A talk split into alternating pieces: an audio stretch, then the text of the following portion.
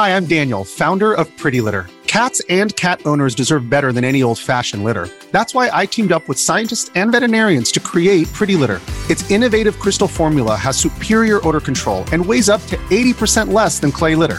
Pretty Litter even monitors health by changing colors to help detect early signs of potential illness. It's the world's smartest kitty litter. Go to prettylitter.com and use code SPOTIFY for 20% off your first order and a free cat toy. Terms and conditions apply. See site for details.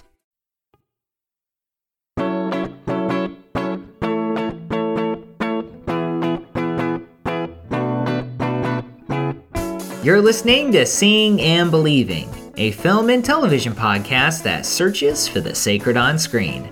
And I'm Wade Bearden, I, I think. I'm Kevin McLenithan, and I'm pretty sure, Wade, when you paused just then, I was wondering if you were going to say that actually your name was Morpheus and you were about to tell me how the world all around me wasn't real. It was all just a video game. Well, Kevin, I, I, I'm not Morpheus, but I do have a confession. I am actually a computer, and I've gained consciousness over the years. So I'm real, but yet not real. Heady stuff.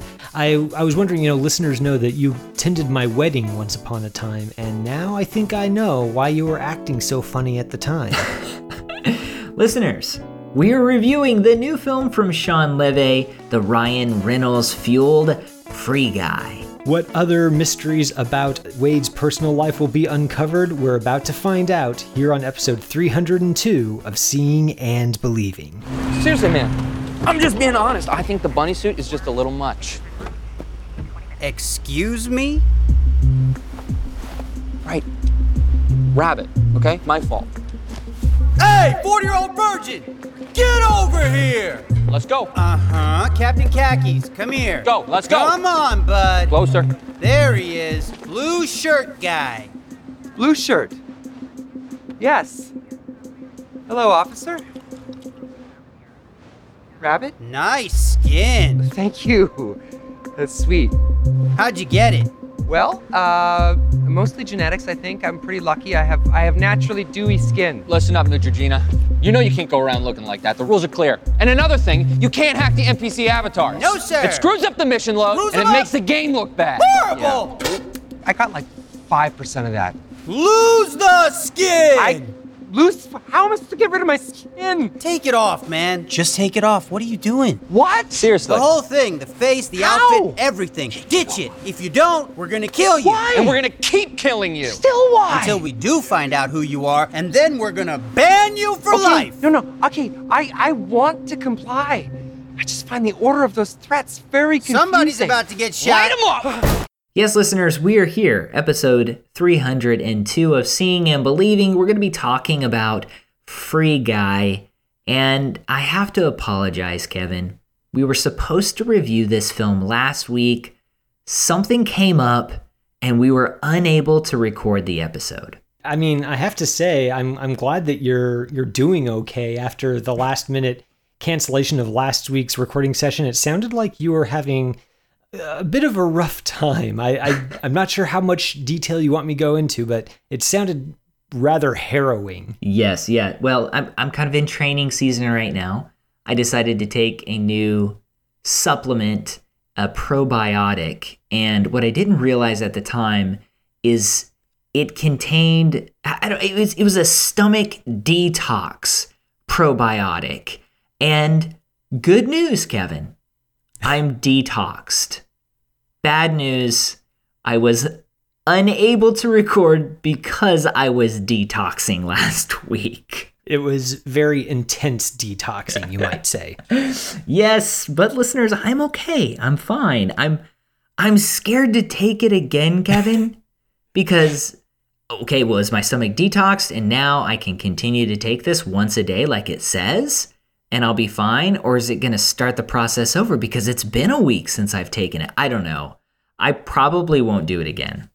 Maybe taking this probiotic is like rising in the Church of Scientology, and Oh. like you achieve a new tier Oh. of of uh, detoxing every time you take it. So maybe you know the last week experience. Maybe that was just just the beginning. Wade, you have so much more detoxing in store for you. Hmm. By the way, listeners, I said this was going to be harrowing. And I don't think I was kidding. well, maybe a little TMI, but we are here this week and we're going to review Free Guy. I'm excited to talk about it. I've been excited for about a week to talk about it. So we're going to get to that film. It's currently playing in theaters. First, Kevin, we apologize to all of our listeners for not being with them last week. And we also need to thank them, all the individuals who supported us over the years. And many of those individuals have become Patreon members. They support us monetarily every single month. If you'd like to do that, just hop on over to patreon.com forward slash seeing underscore believing underscore podcast. We have a number of different donation levels. And one of those comes up with a lot of good perks is our what can you buy for $5 level? And Kevin, that begs the question, what could someone buy for $5? And I'm wondering if it will have a detox theme to it this week. I, I, mean, I was going to say, Wade, you might have already given us the the what can you buy for five dollars item for this week with your revelation of your your activities last week. I got to ask you, was this detoxing formula this this nectar of the detoxing gods? Was it uh you know was it about five dollars? Was it in that neighborhood? It was a little bit more, but I'm sure you can get a little canister at, or at least buy a scoop because all it took was one scoop, Kevin. You can get that for five way. bucks. or hey, I will give you the rest of what I have. Just send me your your address. I'll give it to you for free or five bucks, whichever one you want. Uh, you know that's a that's perfectly okay, Wade. I I am happily uh, at the toxicity level that I want to be do, you remember? I don't. I don't even. I, I can't recall the name, but there is a Kiefer Sutherland movie a long time ago, and I think it was Jeff Bridges who was a villain, and he uh, he he kidnapped Kiefer Sutherland's girlfriend. Maybe Sandra Bullock played that girlfriend, and Kiefer Sutherland he tracked him down, and he's like Jeff Bridges says the only way you're going to find out what happened to your girlfriend is if you experience it yourself. You got to drink this. And he drinks it and he, he's buried alive. And I think his girlfriend comes in, his new girlfriend comes and saves him. It's a weird movie. It freaked me out as a kid. But with this detox, the only way you can understand what happened is if you take it is yourself. To be buried alive? No, no, no. You just drink the detox, and then you can experience exactly what I experienced. But you'll never know unless you do that. Oh well, I I might have to live in my benighted state of ignorance for a little bit longer, Wade. Listeners, uh, that is of course a lot to talk about for uh, five dollars, but you know if you want to keep things simple, $5 will make you a patron of this show, and it does help us keep the lights on around here. So you can go to that web address that Wade mentioned earlier and uh, check that out. We would greatly appreciate if you did. Yes, listeners, we do appreciate that. Hey, we're going to jump into our review of Free Guy. We'll give you some recommendations at the end of the episode, so hang tight for that. But this is a movie, Kevin, that I said before I'm, I'm actually looking forward to talking about. Here's the film's official synopsis, directed by Shawn Levy. Free Guy tells the story of a bank teller who discovers he's actually a background player in an open world video game. He decides eventually to become the hero of his own story, one that he can rewrite himself. In a world where there's no limits, he's determined to save the day his way before it's too late and maybe even find a little romance with the coder who conceived him. She's played by Jodie Comer, and Ryan Reynolds, of course, plays the lead character. Kevin, we've talked in the past about video game esque movies. One that I really love that you weren't a fan of is Ready Player One. I think you I think you appreciated some aspects of that movie, but you weren't a huge fan of it. I wanted to ask you, with this film bursting into theaters, how do you feel about the gaming film adaptation genre now Or do you still find yourself, I don't know, left out watching someone else play a video game? Yeah, I mean, like I I think that that that kind of has become a cliche of its own uh, of criticism, right? Like the idea that you know you're watching a movie and it's just like watching somebody else play a video game. uh, so you know, I know I'm probably guilty of making that analogy myself at some point. Um, I'm trying to break myself of the habit. I, at least in this case with with Free Guy, I I don't think that that charge can be levied at this at this movie. It's you know I don't think it's it's a perfect movie. I think it's kind of there are parts of it that I like better than others. I think it gets weaker as it as it kind of goes along, but there there are elements of it that I think end up working pretty well and the parts of it that do work quite well, I think work work surprisingly well. I had a g- pretty good time with this. I don't know that it's uh, what I would call a masterpiece or anything, but I think that there's enough here in terms of finding interesting ways to bring the the video game sort of to life on screen that I you know I, I wouldn't classify it kind of a, as one of these uh, bargain basement movies about video gaming. And believe me Wade I've seen I've seen some bad ones. I I don't know if you ever saw the PG-13 horror movie Stay Alive. I think it's from Ooh, no. 2006 maybe it's you know starring frankie muniz of malcolm in the middle fame uh, so you know i've seen my share of bad movies about video games and virtual spaces and i'm happy to report that, that you know free guy definitely rises above that tier at least Hmm. okay yeah i mean if i had to describe this movie it's the truman show mixed with the lego movie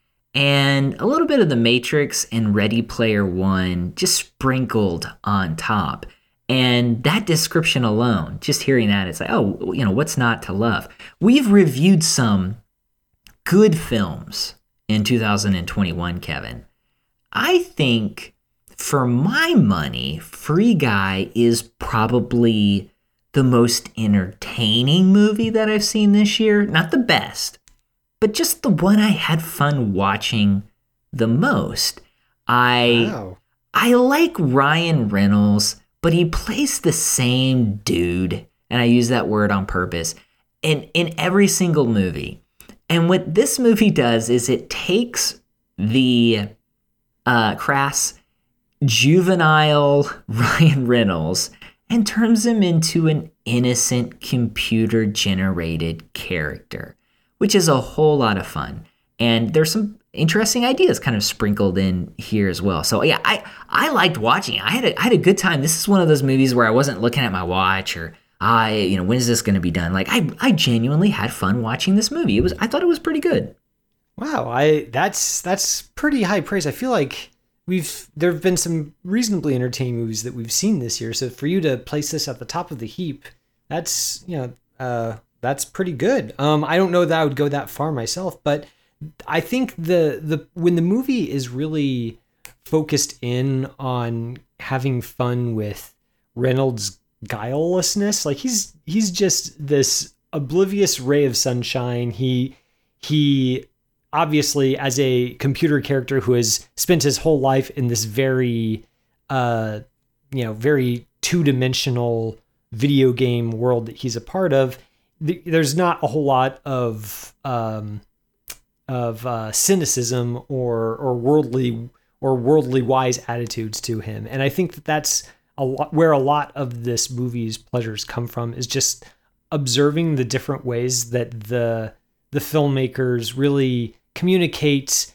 the not just you know the concept of an open world video game, but also the the funny ways in which video games simplify and flatten the worlds just to make it actually playable for the players who go into it. You get scenes where uh, somebody is is walking down the street the way a video game character walks down the street. So kind of kind of yeah. stiffly, a little bit. It, you know, it, it, the actor is obviously moving in a way that he's been directed to just sort of walk a little funny, like uh, you know, like a character in a Grand Theft Auto game might walk. You know, one of the background NPCs that you're not supposed to look at too carefully because you're focused on doing whatever mission the game has you going on. But they're just they're there to suggest just enough realism that the illusion of an open world is is complete. And I think the movie does a pretty good job of adding little background flourishes to make that aspect of of Reynolds' character's world come alive. Mm. I think for me the the parts where where it kind of starts to flag a little bit for me is everything else. I'm I'm less enchanted by the the parallel plot of the tech bro played by Taika Waititi in this movie and his his corporation that's essentially just milking this this video game for all it's worth and just trying to squeeze money out of it and and not really seeing it as anything more as a means to that end. And, you know, it's, I like making fun of tech bros as much as the next person. I don't think this movie really finds a whole lot new or interesting to to do with that concept. And so the the parts of the movie were actually in meat space instead of cyberspace. I you know that's that's kind of where my interest started to wander uh, a bit, and I, I kind of just wanted to go back to Reynolds getting coffee with his best friend Lil Rel Howery and just sort of enthusing about how excited he was to do the exact same thing that day that he did every day. Hmm. yeah, no, I, I like the scenes, the meat scenes, as uh, as you call it. I thought those were a lot of fun, and and it added a new dimension to the movie. I, okay, I, I want to talk about. I want to talk about some of the themes and some of the ideas here because it's really kind of it's kind of fascinating and surprising how they they go about this. And it's different than a lot of modern blockbusters at least in my opinion. In some ways in some ways it's not. Uh, i was never allowed kevin to watch or to play grand theft auto. Were, did you ever play that game I have watched people. Okay. speaking of watching people play video games, yeah, yeah. I've watched people play. I've never actually played it myself. Okay, yeah, so I, I wasn't allowed to, and this feels like a tamer version of that. But as I've seen people play Grand Theft Auto, like you're just going around looking for people to injure in very strange ways. And we get that here. And the idea is oh, these NPCs, these non playable characters, they just don't, they don't really matter. And throughout the film, there are individuals outside the game because of the actions of Ryan Reynolds' character who rethink the way they treat these NPC characters. And and that's kind of fascinating because at first glance you're like, okay, it's just it's just kind of this device. You add agency to those those NPCs and now that's why, you know, that's why we shouldn't inflict violence on them. But before people even know that this artificial intelligence has developed, they're rethinking violence in the game. And I'm not one of those people that's like, oh, you know, violence in video games is is just destroying students and, and youth and all that. But the film causes us to ponder the way that violence is depicted on screen what exactly does that mean? And, and could it affect us in a way? And that plays out in an interesting sense at the very end of the movie in the big sort of battle and how that battle is is won. Uh, but I but I, I found that to be uh, pretty interesting.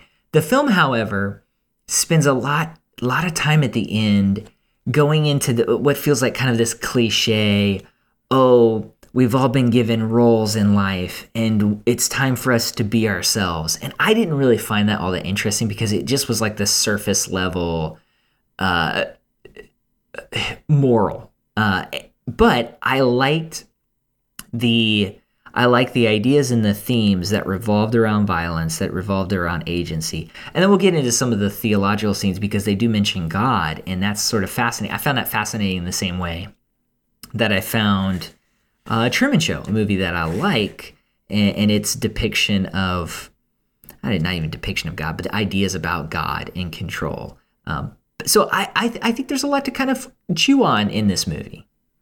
Yeah, I mean, I feel like the the movie loses the thread a little bit towards the end, and part of that is because the the plot about thwarting this uh, this tech billionaire who who wants to you know exploit this video game world to to make money and then shut it down completely. Obviously, you know, quote unquote, killing all of the NPCs inside the game is. It just it feels it's not so much that it's bad. It's it's more that it's just it's so much less interesting than what there is to explore in the premise as it's already been set up. You already mentioned the the idea of the ethics of violence and how uh seeing how uh virtual spaces like a video game uh you know they don't they don't like when when you commit acts of violence in video game doesn't make you a, a psychopath but it does encourage you to see you know living things in you know writ large in a certain way and to view your relationship to them kind of in a utilitarian way. Like the the npcs in a video game are obviously means to an end. You have objectives to complete and the npcs are kind of the vehicles or the targets for achieving those objectives. And i think the the way that free guy posits the idea of a character in one of these games recontextualizing that player NPC relationship in ways that kind of changes the way the, the meaning of the game itself. I think that's that's a compelling thread to to follow. Um, I think there could have been a lot of interesting uh, stuff to do once Free Guy has the revelation that he is, you know, quote unquote, not real, that he is just a an AI computer program uh, and he's able to speak with essentially his creator. There's a lot of potential there that I think was left on the table uh, in favor of an action climax that is simultaneously less interesting than than those questions, and also weirdly uh, leans into some of the same pitfalls that it's critiquing its tech bro villain for uh, for committing. So one of the reasons he's villainous is that he kind of is just seeing everything in terms of a corporate balance sheet and it's all about synergies and exploiting uh, your customer base. And then I, I, I don't want to spoil exactly how this happens but there are there there's a moment at the climax where some uh, some intellectual properties are sort of referenced in very explicit ways as kind of like a, a crowd pleasing, yeah, rah, rah moment. But give in the context of the movie as a whole, it kind of feels like, well, wait a minute, it feels a little bit like the movie is being the uh, the tech bro in this moment rather than uh, the Ryan Reynolds character. And just it, it's kind of a bum note, and I don't know because of that, it feels like the the movie goes out weaker than it came in. I don't know. I mean, I thought that was fun. I, I thought that that this idea of of all these intellectual properties being utilized and I, I mean, you can read this meta quality into it, but I I enjoyed it. I had fun. I didn't have a problem with with that, but I, I do get what you're saying in, in that the film sort of peters out in its ideas and some of its themes towards towards the end. Uh, it is fascinating because I, I mentioned this, um, but one of the characters, one of the developers, talks about going into quote unquote God mode. And so uh, they have an opportunity to go into this game and to live outside the rules because they are the developers. There are ideas of creation, and it is fascinating too and I don't want to read too much into this, but it's just something that that I thought of in terms of incarnation. There there's still this sort of barrier, right? You have AI and you have a character from the outside, the creator going into a game. And which is sort of fascinating to think about, but there there's still something missing. There's still that that flesh element missing. A person can't go into the game entirely. and completely. And so some of those ideas I thought were were fun to to ponder, to to think about. But overall, I I just felt like it was a really well done, entertaining film that plays with some of these video game tropes or even just plays with the video game culture without necessarily making fun of that culture. Yeah, you know, gamer culture is kind of a, an interesting beast, and it does feel like I, this movie understands gamer culture in in a way that allows it to lampoon it while also recognizing that uh, that it is it, the culture part of of that that phrase is real, and that there are ways in which that culture can debase, and also ways they can elevate. So on the one hand, obviously, you get uh, these depictions of, of familiar gamer behavior, the the way they act when they score a kill within the game, the you know the ridiculous uh, outfits that that they wear or, or the personas they adopt, but also the ways that uh, some real connections are forged through the game, and we see that, of course, in the in the relationship between Jodie Comer's character Millie and uh, her her programming partner uh, Keyes, played by Joe Keery, aka Steve of Stranger Things fame. And you know, for for as much as I say that the the meat space subplots were less interesting than than the cyberspace subplots, I do I did like their relationship, and I thought that the note on which it ended felt maybe a little bit out of place in the movie as a whole, but as kind of like a nice little grace note for their for their characters, I thought uh, worked pretty well and, and came a little bit as a as a surprise. Like it, it didn't have to be as good as it was that part. So I, you know, I'll, I'll I'll give credit where it's due. I thought that was mm. was pretty good and uh, kind of a nice a nice note to play and among all the you know Ryan Reynolds kind of being a a an endearing uh, cyber dweeb. yeah, yeah. Well, just even the camera, uh, the camera sort of uh, spinning, uh, the fast cuts. It's indicative of this video game world. Of course, it's not this third person perspective the entire time, but I do appreciate how the movie visually communicates that we are inside of a game versus when we are not inside of the game.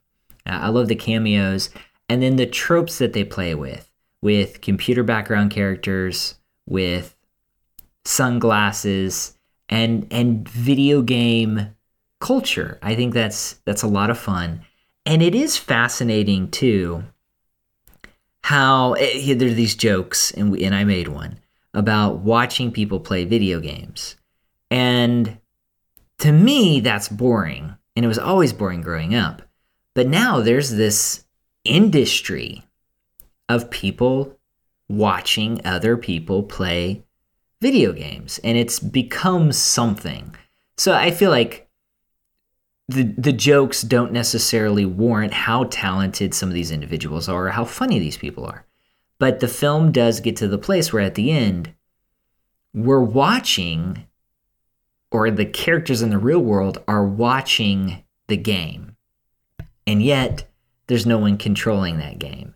And so we, we're sitting there watching uh, artificial intelligence as it battles it out in this world. And it, it, it does play with that perspective and it also introduces the idea of what is next in this evolution with AI? Are we going to get to the place where, you know, not only are we watching people play video games, but are we watching computer simulations now or artificial intelligence making decisions?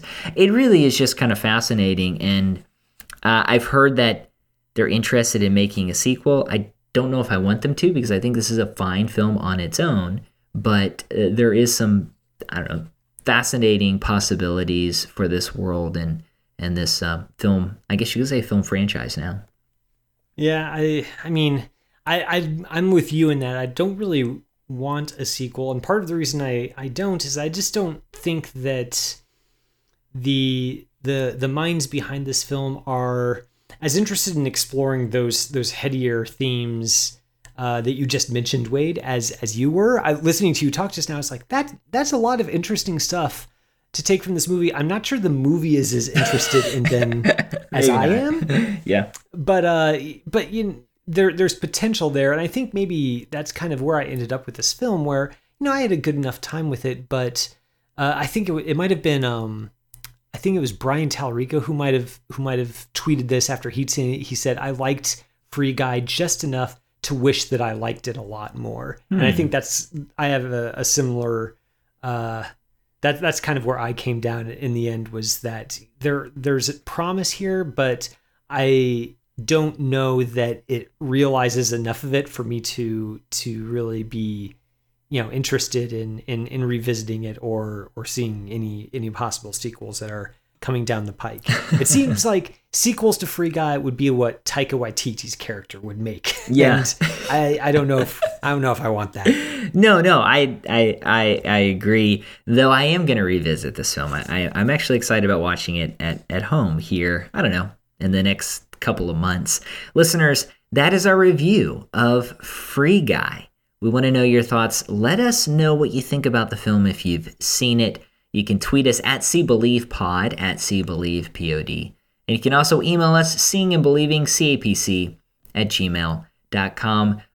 If you're an athlete, you know the greatest motivator of all is the fear of letting your teammates down. After all, a team is only as good as its weakest link. So you owe it to those wearing the same jersey as you to be your best every time you step on the field. That's why there's no vape in team. When you vape, you can expose your lungs to toxic chemicals that can damage your lungs. If you're a step behind, the team's a step behind. Brought to you by The Real Cost and the FDA. We have reached the end of the show, and it's at this point that we recommend something from the world of television and or film to you, our listeners, as a parting gift for the week. If you want more, we're going to tell you where to find it. Kevin, what would you like to recommend to our listeners this week? Well, you know, we we're talking about just kind of the power that uh, that in Free Guy that the the games in that universe kind of hold over the people in that universe. And uh, the recommendation I have for this week is actually not a a movie or or a TV show, but it's a book about movies, and it's titled "The Film That Changed My Life." 30 directors on their epiphanies in the dark. Yeah. And uh, this is a, a collection of interviews uh, from uh, author Robert K. Elder. And each chapter is an interview with, uh, you know, with a big name director and just talking to them about the movie that changed their life, that made them, eh, you know, want to make movies, that got them excited about film as an art form, or in the case of John Waters, the movie that kind of just literally changed the way he he lives his life and and relates to himself. There's uh, interviews in here with directors like Richard Linklater, Rian Johnson, Peter Bogdanovich, Edgar Wright, on and on. So it's it's just a it's a really interesting book to just sit down with and flip open to an interview and just read that one interview and just appreciate the myriad ways that this art form that we all love can speak to different people in different ways and uh, and just in, inspire them. And you know, reading these interviews uh, also in, pro- inspired me and probably might inspire you. So, uh, the film that changed my life is the book that's my recommendation for this week. That sounds so great. I, I'm going to add that to my Amazon wish list or see if they have it at the library. That that sounds like a that sounds like a lot of fun. So cool, cool recommendation. Uh, my recommendation has to do with nostalgia. So I guess in some way it, it connects to Free Guy, but not really. It's a documentary that I just watched called The Orange Years, the Nickelodeon story. It's directed by Scott Barber and Adam Sweeney.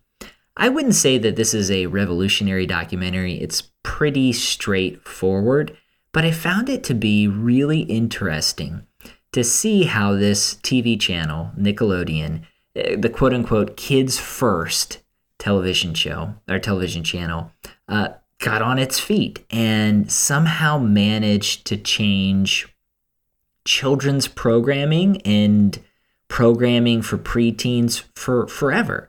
And as I'm watching this movie, like I said, it's not necessarily revolutionary, but there were a lot of things that I thought about as I was as I was going through it. Uh, things about nostalgia, things about how time have has changed.